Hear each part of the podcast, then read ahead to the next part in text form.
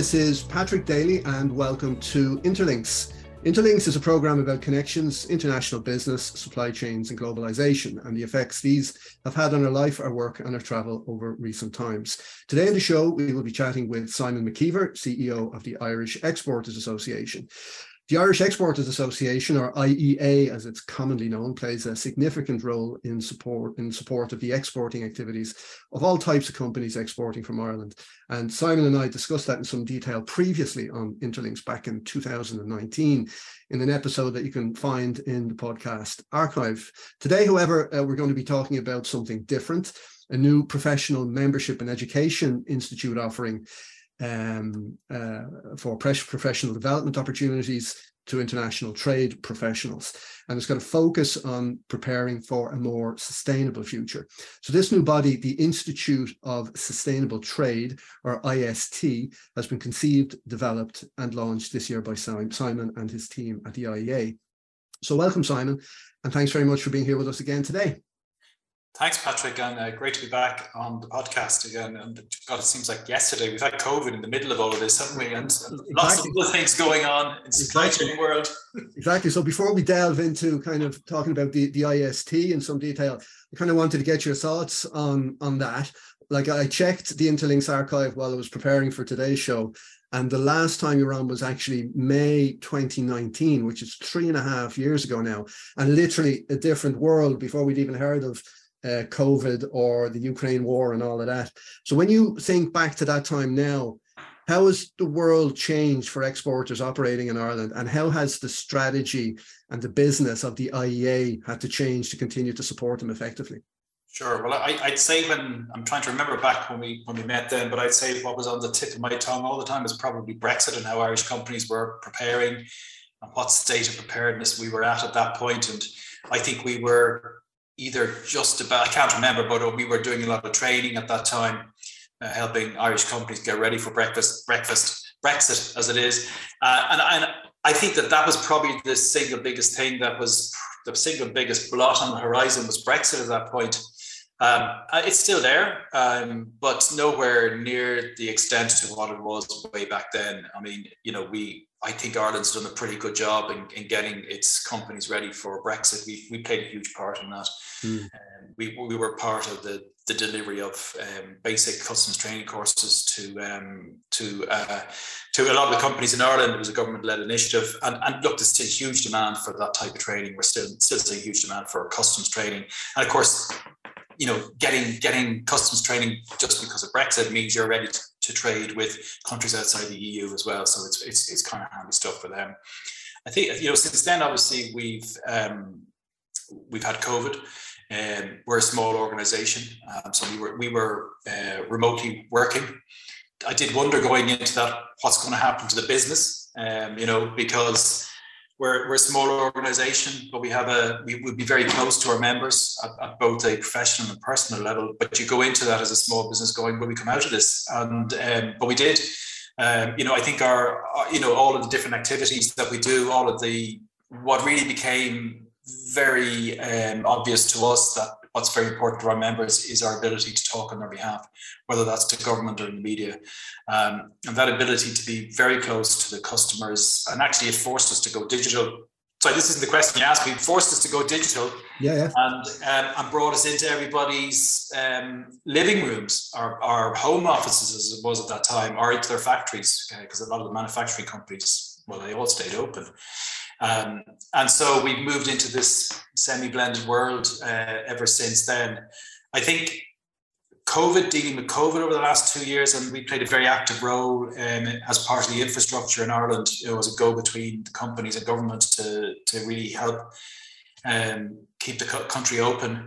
Um, and then coming coming out of COVID, actually, we saw this boom in in, in our in our members. So uh, we were our members in terms of exports. Absolutely gangbusters, if, if if I can use that phrase in your pod, podcast. Yep. Very busy, very active, huge increase in sales all around the world, pent-up demand all over the place. And of course, what has happened, and, and I think part of where we are with this inflationary spiral that we've got ourselves into was in the shutting down of China going into COVID, where you had a supply side shut down a supply side shock to the global supply chain, shipping uh, lines taking ships off uh, in blank sailings, which basically means take ships off. Um, and as COVID moved up through the world, up through Europe, and then across the Atlantic, um, you know, we saw that supply side shock coming in supply chains across the world. And then the total opposite when both China and the U S A opened up fairly simultaneously, hoovering up all the containers, hoovering up all the shipping capacity. Um, and that was the start of this global supply side, uh, global supply chain squeeze that has started this inflationary spiral that we've seen um, over the last while. So big change from a supply chain point of view for our for our members is just in time, or is it even just in time anymore? That's kind of, a lot of that's gone out of the window unless you're very large and very powerful and have enormous global buying power. But for your smaller, medium-sized, even large companies, um, they're buying what they can and storing it. And uh, so, you know, you have this clogging of, so it has eased up quite a bit now um, as uh, the China the China zero COVID policy has taken a bit of demand out of the system.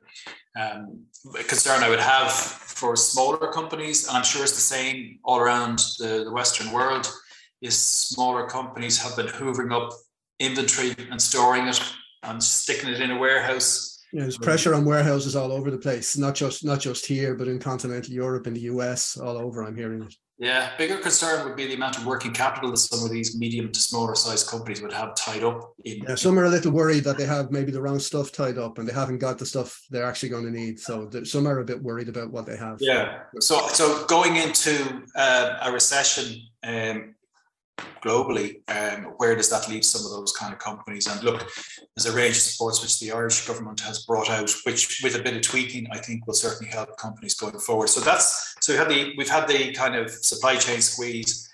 Then the war in Ukraine has um, exacerbated what had already been spiraling um, fossil fuel costs. Um, led out again from um, huge increase in demand when China reopened up again. Um, so, you know, if you ask me what's the Brexit of now for Irish companies, it's energy costs is, is, the, is the biggest thing they're trying to um, get their head about. It's it's using up an awful lot of um, uh, time, management time in companies. How are they going to deal with these energy costs um, and the inevitable spiral in, in wage costs that that will cost, cause, I think, as we tip into um, as we tip into next year. I mean, there's, I think there's a big row going on at the moment because the, the E U has, has agreed a um, seven percent increase in pay for all the public servants over there. And um, so they're getting seven percent. There's going to be wage demands coming into um, European and uh, U S economies, I would have thought. Yeah. Uh, certainly members are saying to us, we're expecting a huge increase in wage demands in the first quarter of next year. How, how are we going to deal with that? Um, you know, and with a, with a tight labour market, it's going to be hard to hold out against those demands, isn't it? But, well, yeah, that's the bizarre thing about this this recession is, you know, particularly if you look at the U S and here, you know, um, you know, there is still the, the labour force numbers are still very, very strong despite uh, increased uh, ex- um, interest rates. Yeah, when, when we when we think back to the recessions that we lived through in the nineteen eighties and we'd eighteen and nineteen percent unemployment, it's it's just not like that. It's very different, isn't it? Yeah. It's small, it's smaller numbers, except for you've pretty high inflation now at the moment. Um, but I think my, my sense is that the, that we've seen a, a bit of a peak in the energy costs. Sorry, a peak in the marginal energy costs, so gas at the moment. I think we've seen a bit of a peak in, in that and in in some of the oil price uh, at the moment. Uh, which, you know, we've got a milder um, start to the winter season. I mean, it's very mild today. I was yeah. walking outside with a coat on, I had to take it off. Um, so, and, and and look, it looks like Europe has a decent amount of gas stored um, to get us through the winter. There'll be questions about what happens, I think, going into next next winter if the war in Ukraine is still going on at that point. Mm-hmm. So, so it's it's it's very much, I, I think we have a very um, vibrant exporting economy in this country, um, and you know, what, you know, the, the great thing about the Irish economy is that it, it is a, a wide open, yeah. Irish, I, you know, global economy, trading all over the world. Um, so when we have shocks at home, if our markets are doing reasonably well, uh, then we tend to be okay. Um, the the downside of that is that if, you know, one of our very large markets is having a problem, then that might affect us as well. But you know, there's a huge amount of U S investment in, in Ireland, and um, there is um, huge, huge demand linked from those companies in, in a lot of supply chain activities, items going back across uh, the Atlantic Ocean. So, you know, we, we may have a recession.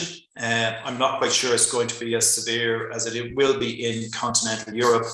Um, or particularly in the United Kingdom, uh, I think they're going to. I think they're about to get uh, very bad. Probably about nine quarters of recession, uh, apparently, is, is what I. That's heard. Very, you know, a very, very, very grim assessment by the Bank of England um, uh, last week. That's that's, uh, that's over two years. That's that's yeah. a long, long recession. Yeah. But I think what they're saying is it's it's a year and a half of recession, and it'll take them a year and a half of it to fully come out of it. But I, I don't think if they, I, I don't know if they will come out that quickly. I think the.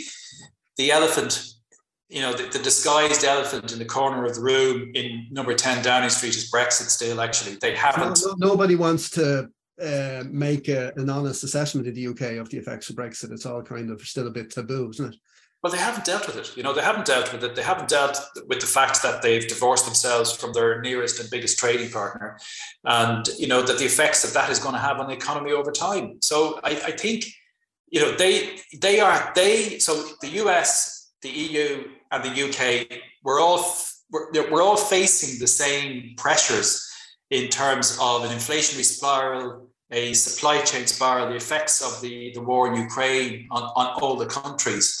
Um, but the U K and, and sorry, if you look at the actions of the the relative central banks, the Fed, the E C B, and the Bank of England, their most recent rate hikes were all three quarters of a percent. Uh, and all have now signaled that the next one, even though um, one of the Fed presidents, I think Powell, has has poo-pooed this, but they're all suggesting the next one will probably be half a percent. Um, and you know, the danger for the danger for the particular danger for Europe is that the Ukraine war is in its back garden, and uh, you know, so when you look at political and economic risk, um, I. Uh, you know, I was talking, I was doing a radio piece last week on euro sterling. When you look at, and, and I used to trade currencies years ago, when you look at the euro sterling rate, you know, you've got political and economic risk in both territories. Um, so, so what's the political and economic risk in um, uh, in the U K? Well, we've seen the political madness that they've gone through over the last while. Hopefully that's settling down. Um, the economic risk in the U K, I don't think they factored in is, um, you know, Brexit is going to weaken the economy anyway, in, in an economy that hasn't really shown any growth for the last twenty years. Uh, so and then on the other side, you know, political risk in, in, in Europe, it's probably more stable. Um, but the economic risk, you have a war going on in, in a country that backs on to, um, uh, and there's a threat there. So I, I think that that'll keep that rate extremely volatile. And, and for Ireland, you know, it, the U K remains an extremely important market for us. Um, you mustn't forget that. Especially for some sectors, more so than others. ninety-three point nine, Dublin South F M. This Institute of Sustainable Trade. So tell me then, w- what is it and what are its objectives? So so I think you, you called it out there at the start of your programme, that the, the Institute of Sustainable Trade, it's a professional membership and education institute that we've set up to offer education, networking and professional development opportunities to international trade professionals. And that's a great thing to say. But what, what is it going to do? There's three core pillars: sustainability, international trade, and leadership. And, and really what it's all about is getting the individuals who work in our industry, so that individuals in companies or who are aspiring to work in our industry at all levels, ready to meet the challenges of sustainability, and by default getting the companies that they're working for ready and our industry ready. Um, and, you know, it's... We talked about Brexit at the start of uh, the, you know, your, your podcast, and we talked about twenty nineteen. It was what we were talking about. And I suppose in when I when I look at what our companies are facing, I, I go back to Brexit, and I went, so back in twenty sixteen, we started developing all these training courses because we knew Brexit was going to be a, a major pain and a major issue for our, our members to deal with. So sustainability is going to be a major issue for our companies and the people who work in the industry to deal with. And, you know, we just, when we when we listed through, you know, what, what are companies thinking about now as opposed to back in twenty nineteen, you didn't hear me saying sustainability. So it's it's still somewhere in the future. Um, and, you know, you will hear a lot of companies talking about everything that they've done in sustainability, and there is some really successful um, initiatives going on. Um, but in our industry, uh, when you when you talk about global supply chains, of which we are very, very part of, sustainability is a big, big issue. And there is legislation coming out in, in Europe, uh, which will really begin to hit at the start of next year um, around, um, you know, sustainable finance. Um, and it will force banks and insurance companies uh, and people who are investing, so larger companies as well, to act in uh, certain ways. You know, they will need to be able to um, to demonstrate things like um, that. You know, how are they mitigating against uh, climate change? How are they going to run their business so that uh, they use water more sustainably? That'll be, that'll come in in twenty twenty-three. How do we transition to, how, towards a more circular economy, preventing waste and recycling? Uh, how do we protect different ecosystems? So, you know, that's coming into the financial system, uh, and they will they will have to show that they're not just greenwashing in relation to because the, otherwise they're not going to get funded for projects and stuff like that. Isn't that that the essence of that? But, that it really, but, but they really won't. Has teeth, really has teeth. But it really has teeth, and actually, the money is going to drive an awful lot of this, because if there isn't money to invest in things, and if it's it's like in any supply chain, there's a supply chain of money, isn't there? So, you know, it's the bigger companies that are procuring stuff of smaller companies that eventually bring in the legislative change that, that happens. So by nobbling the banks and the financial uh, system uh, to be better at sustainability, and I haven't used the word green except for now. I'm not talking just about greening. You know, we're talking about, like, human rights is a huge issue in, in supply chains. So by forcing the, the, the way the money it's been put together and then transmitted into um, and companies, will actually filter down into smaller companies. So, so that's that's the, the E U taxonomy. That will hit the financial institutions and then go into, will hit the larger companies in twenty-six and then filter down into smaller companies at different times. Um, and then that's why that's why sustainable is in the title of this new institute, for all those reasons. That that's why sustainable, because I I I look at what's the biggest problem our companies are going to face? What's the biggest challenge? Actually, I said problem. Problem is not a, not the right word. Challenge, but it, because it's, but it's also an opportunity. Uh, like it's uh, it's an opportunity for companies to steal a march, get ready for it. You know, reconfigure themselves, rebrand themselves. As long as they have the credentials sitting in underneath it, and we want to help companies get ready for that. Just like we helped companies get ready for Brexit, we want to help companies get ready for this. But we, the other piece in all of this is that. We we recognise in our industry, um, you know, that it, it you know it, it could do with being a professional type of career for people. So I'm not, you know, you look at the accountants, you look at the bankers, you look at the compliance officers, the lawyers. There's a set of standards in that, and like and there's loads of different standards for different types of work in our organisation.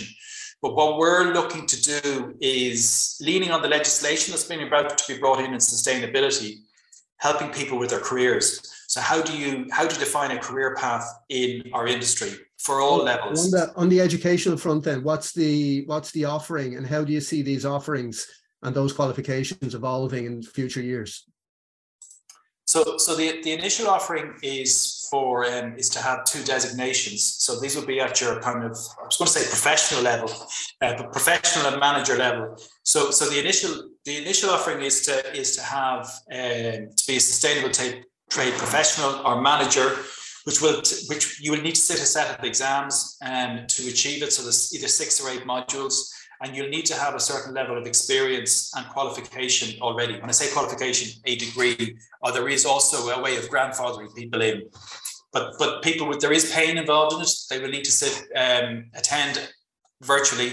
Um, six uh, virtual classes, a sit an exam, and there's an annual membership fee. So you need a you need to pay your membership fee, and and your membership fee is three hundred euros, and you need to sit six papers. They're one hundred fifteen euros, and then you then what we offer then afterwards is C P D um, to keep you up to speed with what needs to go on. And there will be a, a chance then. We're looking at um, we have part of a level six. So for your Irish listeners, they probably know what a level six program is. Uh, it's just below kind of um, undergraduate um, degree level, Um, and we're looking at targeting the people who are who are doing the, the job of international trade in a in a business. So they might be involved in the supply chain piece of it. They might be involved in the spare parts part of the business, but they're ordering um, uh, items over uh, overseas. Um, so so we have a level six program. We've already got our certificate in international trade. We will develop a certificate in sustainability and a certificate in leadership. Um, and then we're also working with um, two of the universities in Ireland and with Arizona State University in America, uh, but we're very specifically working with um, a Technical University of Dublin um, to, to work with us developing level nine programs as well.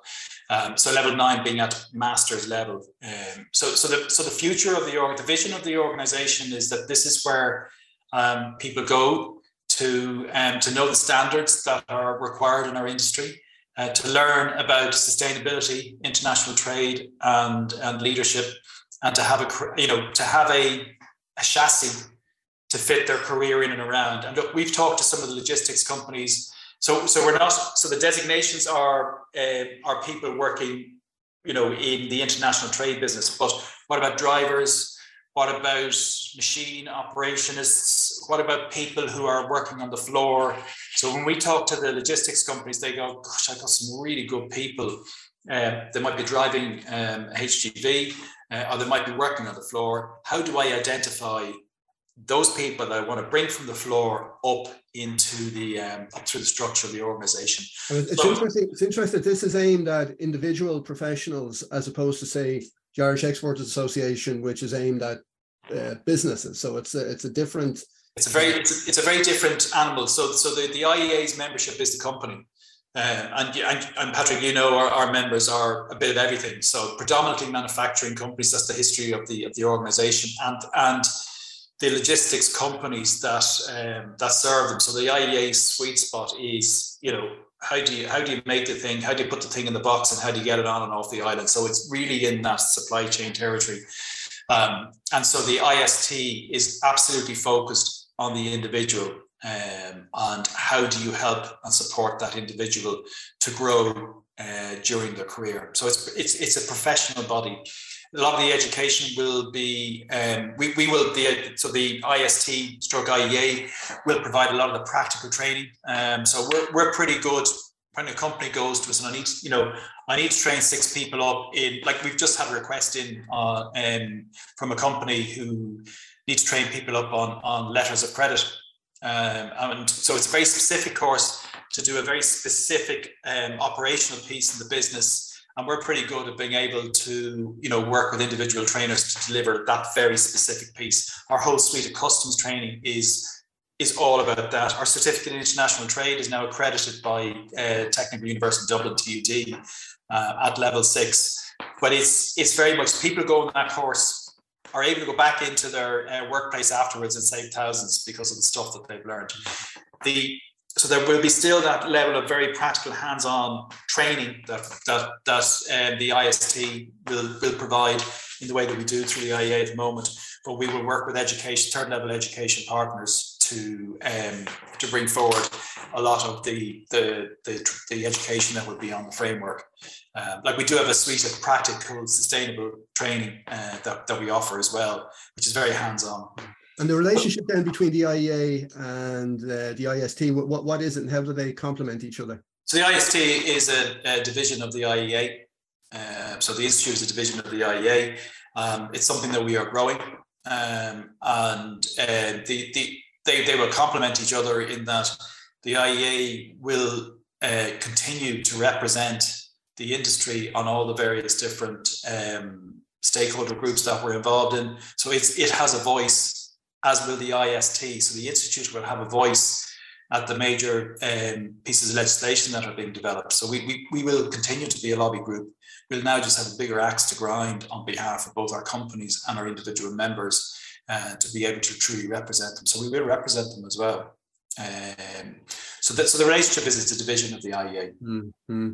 So uh, looking to the, to the future in this kind of environment of high inflation you mentioned earlier and rising interest rates, what do you think now are the major concerns for Irish tra- companies that trade, import and export uh, internationally looking out into the future? I, I think, I, not to move away from sustainability, they know that sustainability is, is there. It's bubbling away. Um, but they will wait. I, I think they, they will wait until there's a gun put to their head uh, before they go and do something about it, just because they're preoccupied with everything else. So a bit like a bit like Brexit, you know, it took the um, it took the kind of hard deadline of the U K saying we're we're doing this on the first of January, uh, twenty twenty-one, um, you know, to cause companies really to to start to to take action on that. My sense is that there is a legislative framework which has been brought in by Europe, some of which has started this year, but will really begin to kick in next year. Uh, as we move through next year and into twenty twenty-four, people will have to do something about that. So, you know, part of our role will be to, um, you know, have a fairly high uh, visible campaign through webinars and that to get this out to people, so they need to understand that. So I think that's that's going to be bubbling away in the background, and it will be our role to bring that to the fore to companies so they get to understand it. Uh, the big thing for them at the moment is um, is still, you know, how are they going to deal with energy? How are they going to deal with wages? The, another big issue in Ireland is, can they find housing for their um, for their um, for their workforce? So now, as we come into the final minute or so, um, are you reading or listening to anything lately that you find particularly inspiring that you'd recommend to our listeners? But you know what? I've been trying to read a whole load of books I should have read as a child. Are, are the books Dick and uh, Tale of Two Cities and all of that? Well, you know what? The last book, the last book I read was The Great Gatsby. Uh, believe it or not, that's the last book I read. Um, and I read um, uh, what did I? I'm trying to read Catch twenty-two. Which is, I'm finding a terrible yeah, struggle. I try that as well. It's difficult. It's very difficult, you know. It's just a particular uh, Empire of the Sun, J G Ballard's book. I read that again. It's slightly difficult, but it's. Uh, I, I I've just read Coldest, Ben McIntyre's book. Have you read that one? No, I haven't. It's no. a great book. Yeah. It kind of dispels the kind of myth that Pat Reed, who is the original kind of writer of the of the Coldest myth, that it was all, you know, stiff upper lip and jolly hockey sticks. It was, you know, this is Ben McIntyre. Portrays it as a pretty miserable place to be. Mm. Um, I read that. What else did I read? The Splendid and the Damned. I like World War Two books. Um, Splendid and, da- and the Damned, which is uh, Eric Larson's book. It deals with Churchill's first year as Prime Minister. That's a fantastic book. Uh, what else have I read? Um, the North Water. Um, I, I tell you what, I, I, what, I, what I've stored away to read at Christmas is The Border by Don Winslow. Have you read any of his, his stuff? No, haven't. No. Oh. It's just fantastic. It's so fantastic. So if you want to read, there's, there's a trilogy of books that he has called The Power of the Dog, The Cartel, and the um, the Border is the one. And I, I read the other two a few years ago. In fact, I read The Cartel first because I picked it up in a bookshop at an airport, and it's the second one. I then bought The Power of the Dog, read that, read The Cartel, uh, the cartel again, and it, it's all to do with the you know the Mexican uh, drug wars with the with the, all that. But it's just. Oh, it's just fantastic. Uh, they're just fantastic books. Some uh, so, some great recommendations there. So, um, yeah. Unfortunately, we've been uh, beaten by the clock again. So uh, many thanks, Simon, for being here with us again today. It's been been a pleasure as always. Thank you, Pat. And look, best of luck with the with the podcast. And uh, it's, it's probably too early to say Happy Christmas, isn't it? Maybe a little, maybe a little bit. But sure, yeah. I'm sure we'll uh, we normally try to have a lunch before Christmas, so I we will. Definitely, definitely. So thanks also to our listeners for tuning in again today. And be aware that you, if you enjoyed this episode, you can find a full series of over one hundred episodes of Interlinks on Spotify, Apple Podcasts, Acast, and other major podcast platforms. So until next time, keep well and stay safe.